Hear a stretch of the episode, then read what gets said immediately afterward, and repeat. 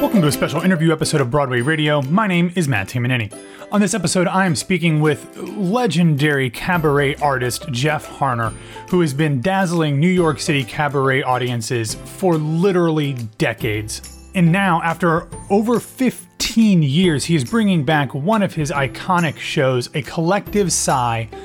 that features the incredible music of Emmy, Grammy, and Tony winning songwriter Cy Coleman.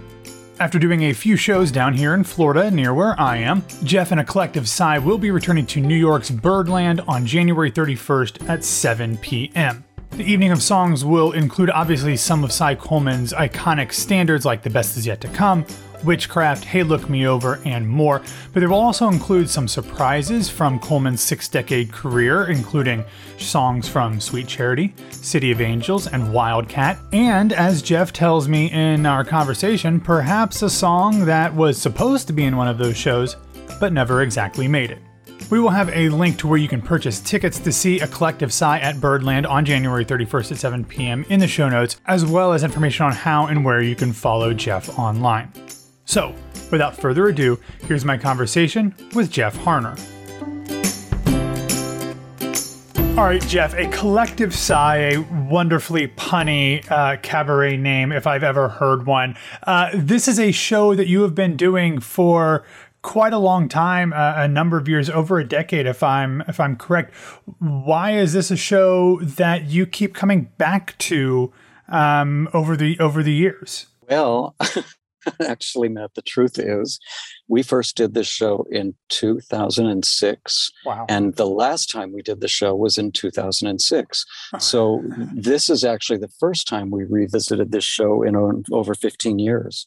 So um, it's not one I've been doing over and over. And actually it's it's very exciting for exactly that reason. And, in a lot of ways it feels like a brand new show because i'm uh, i was in my 40s the first time we did it. And now i'm in my 60s and uh, these songs are just richer and deeper now and the, the, the keys seem so much higher.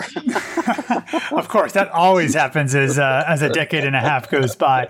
Um, what was the impetus to bring this one back then? Because I, I, know you have laziness.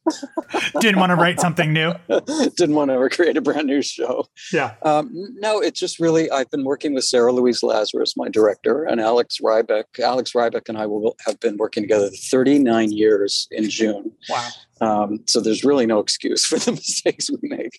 Um, anyway, we've uh, you know th- we've just done a number of these kind of theme shows over the years together, and this was one we've never done other than its premiere engagement, which was at Feinstein's at the Regency all those years ago. So we just thought it's time to look at it again, and uh, and it, it is. The music is just so great. Well, and you mentioned the fact that, you know, whatever 15 years, uh, 16 years after the last time you did this show, that the that the songs hit you differently. What have you noticed uh, uh, specifically about how the the set list has changed from your perspective as an artist and as a human being? I well, I can tell you one one example for your Broadway audience. We have a song that's cut from the musical Barnum and it's called So Little Time. Hmm. And there's a lyric that uh, says, Where did it go? This lifetime hurrying by. When did it fly away? Uh, I, I, couldn't possibly, at 45 years old, have, um, you know, before I'd lost both my parents, before I'd lost so many significant mentors in my life, it, it just, I didn't possibly have the gravitas to bring to that, that those words have to me now as a person. Um, so you know, it's like I just keep finding these wonderful places where the texture and layers go so much deeper now which is which is the wonderful thing about being a cabaret performer. If you if you do it right you you really your your value only goes up over time because you have more life to bring to it as long as your music director is willing to bring the keys down.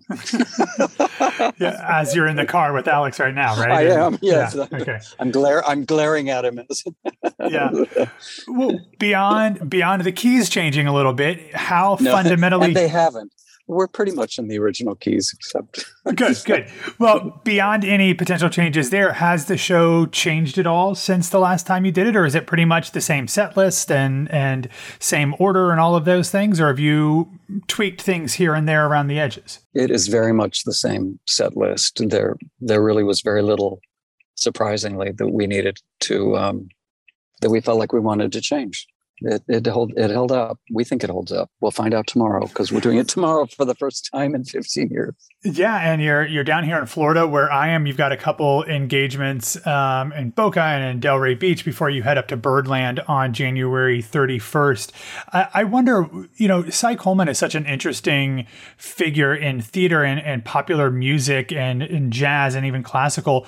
Why is it that you think that he has had this ability that a lot of his contemporaries uh, in the musical theater to kind of have songs work both in the theatrical sense, but also have some crossovers um, that did kind of become standards and even some pop hits from his musical theater writing catalog. Obviously, he had a pop writing career before musical theater, but um, what is it about his specific style of songwriting that has kind of allowed him to do things that people of his generation of musical theater writers didn't do nearly as much as you know a, a, the writers of a decade or two previously had? Well, the, the very first thing that pops into my mind is just such a great question because it really is unique. Um, it, I mean, he did have standalone standards, but he also had so many songs from his musicals um, stand out, you know, outside of the context of the show. I, I, have to believe the lyricist gets a lot of credit for that. He worked sure. with, you know, he wasn't just married to one particular lyricist. Um, he worked with so many, uh, so many wonderful women like Carolyn Leigh and and Dorothy Fields. Um, and also, you know, he had this jazz sensibility at, at his heart. So uh, there was something that seemed to transcend Broadway. Um, and then beyond that, as a Broadway composer, he was such a chameleon. I mean, his his styles were so different. He could write rhythm and blues for the life, and then jazz for City of Angels, and um, comic operetta for on the 20th century. You know, he he just really you couldn't pinch, pigeonhole him. It's um, so I don't know the answer, but um, I do know. I mean, uh, the album that really hooked me to Cy Coleman was uh, Sweet Charity. I was mm-hmm. 7 when my parents gave me that. Um, wonderful gift to give to a seven year old. Yeah, yeah, yeah. Um, but it really was, and uh, th- that um, that sound as much as you know it just galvanized me um, was was revolutionary on broadway. That was the first time that jazz that jazz contemporary sound was in a broadway score. So he had something that was relevant. He had currency that was relevant um, in the pop scene beyond the broadway stage from the get-go. I don't know. I can't analyze beyond that except to say no. that I, I, mean i just marvel at um, his the diversity of of, of all that he did. Well, and for you as a performer who is doing a a show with, I'm assuming, um, songs from his entire catalog, what is what kind of opportunities does that present you to kind of dive into all of these different genres and and musical styles that he liked to write in? But for you as a as a performer, you kind of get to dip your toe into a lot of these different areas as well. How exciting is that for you uh, to kind of vary things up in in one evening, focused on one composer. It, it's great. I mean, it, it's one of the. Uh, it's why uh, if I enjoy a particular artist's work, I and they pick a composer that I enjoy. Um, it's always fascinating to go and see uh, what songs they choose because these songs to me are incredibly personal. Um, and another person would pick entirely different set of songs. Um, one of the things I really am enjoying is the, I gave myself the opportunity to sing some of the songs that women sing in the Broadway shows that they're from. Sure. Like uh, I'm Way Ahead from Seesaw and uh, With Every Breath I Take from City of Angels. Um, you know, I so there there are songs that speak to me that I wouldn't get a chance to sing in the if I was doing the book show, but uh, I do get to make them my my own my own take on them. Yeah. What is that process like for you to get into the story and emotions of a song that is written for a specific character in a specific show in a specific, you know, given circumstances?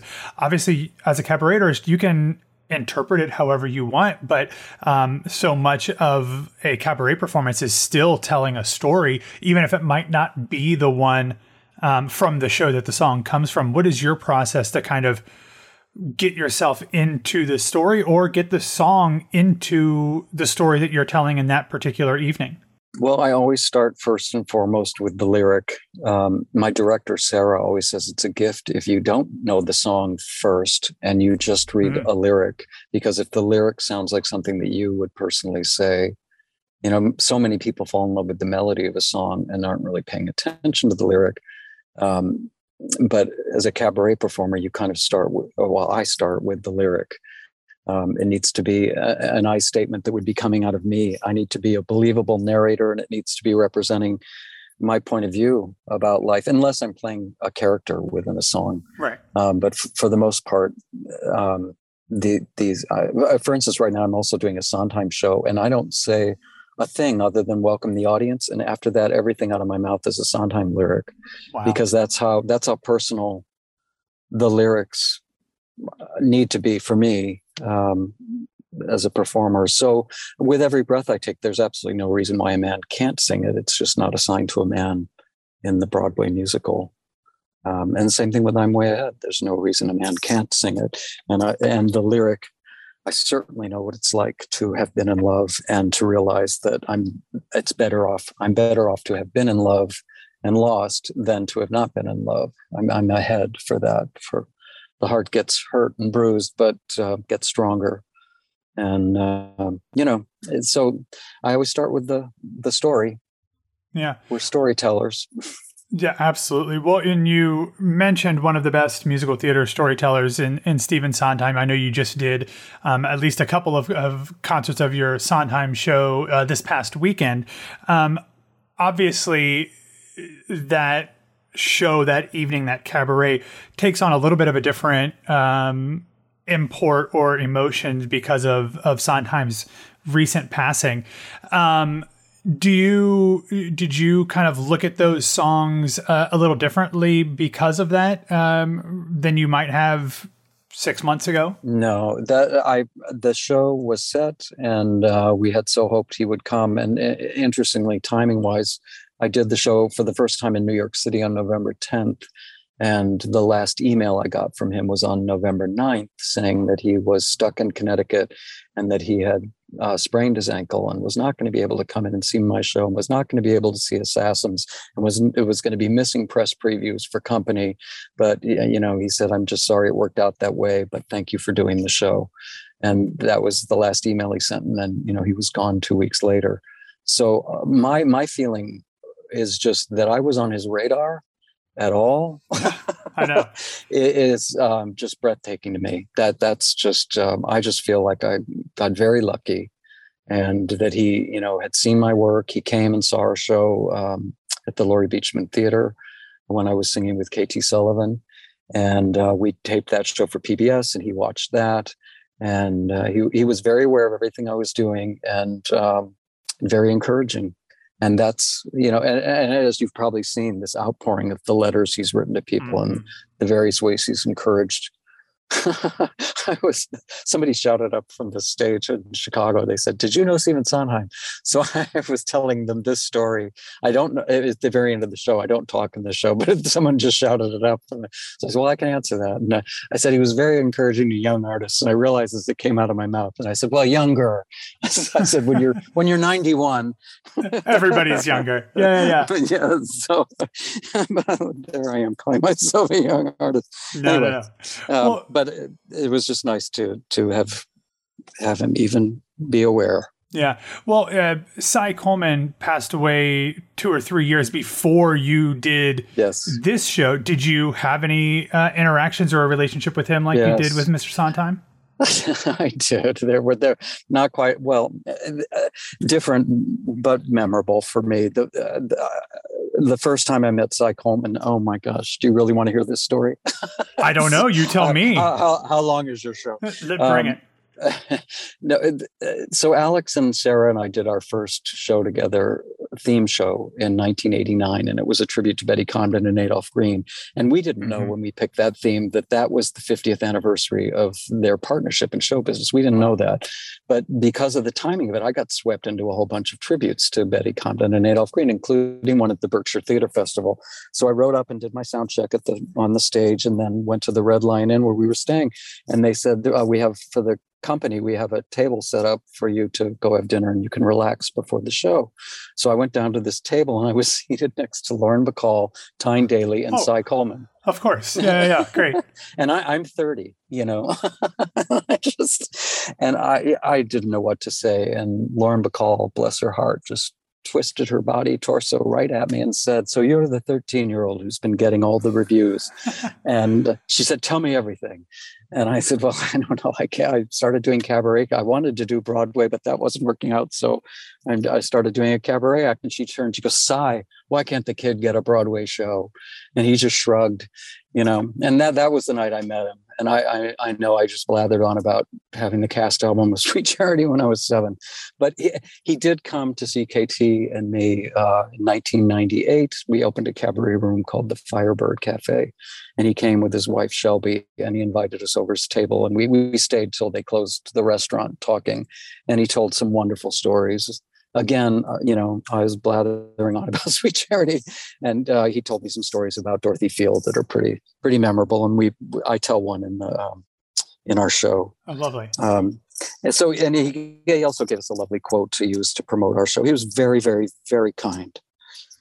Yeah, that and was it, that was my encounter with Cy. Yeah, well, it's I mean it's it's so interesting because you talk about the stories that that Cy had, and so much of what cabaret is is telling stories whether that's through the songs or if you do a show that does have the the banter in between things or has some sort of arc unlike your Sondheim show it, it, it just seems like there's this differentiation between musical theater and and and jazz and cabaret but it really is all serving the same purpose. All of the people and the artists in that world are storytellers in one way or another. When you put a show together whether it's one where you do talk in between songs or it's one where you let the music do the talking for you how do you try to to tell us the the the story? How do you structure what it is that you're communicating with the audience? Is that something that you just start with the songs you want and then you put it together and see how it works, or do you start with an with an arc and an intention and then figure out which songs fit in on that journey? Yes, all of the above. yeah, um, that that was a great question. Um, one of the ways Sarah and Alex and I work, and it's the way we worked on the Cy Coleman show, is that we each make a list of you know in their case it's they make a list of songs that they think are appropriate for me or that they think would be a good fit. And and that's very helpful for me because a lot of times they're suggesting songs i don't know. They're both um, very scholarly on you know repertoire. And and i make my own list and then we compare notes and see where they overlapped and whatnot. Um, i have a, a, a, joke that i think um, that every song is a love song and every song falls into one of four categories. I want to be in love i am in love i was in love and new york new york. Um, which which is a humor a humorous idea but it's also kind of the arc underneath almost every show that i do which is you know there usually are the i'm getting to know the audience i'm singing about falling in love and and love.